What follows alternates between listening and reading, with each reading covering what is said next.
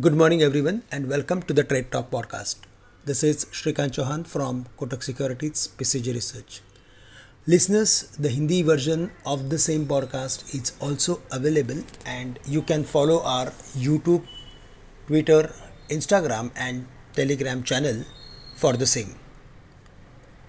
Today, global cues are weak and macro factors are unfavorable. The US markets close with a fall while the dollar index is at 1111.25. The 10 year bond yield is at 3.70, a 10 year highest level. Singapore Nifty is down over 90 points. Broadly, we are going to see weaker opening for the market. Yesterday, after the volatile session, we saw the markets closing somewhere close to the levels of 17,600 620.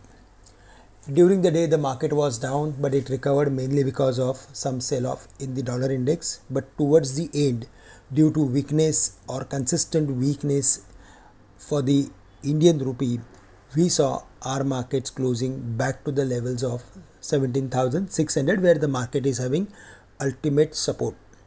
Below 17,600, again the market would fall to the levels of 17,500, 450, or 400. Broadly, we are of the view that the market has formed a trading range, and till the market is above 17,400, we can expect some volatile activity within the broader trading range.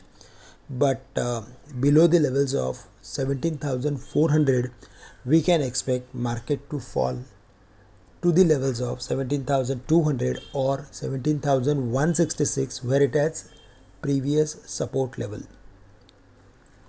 On the higher side 17,700 17,750 would be major resistance and only on the dismissal of 17,750 we can expect 17,900 in the near term but the overall structure of the market is suggesting us that it is diverging negatively.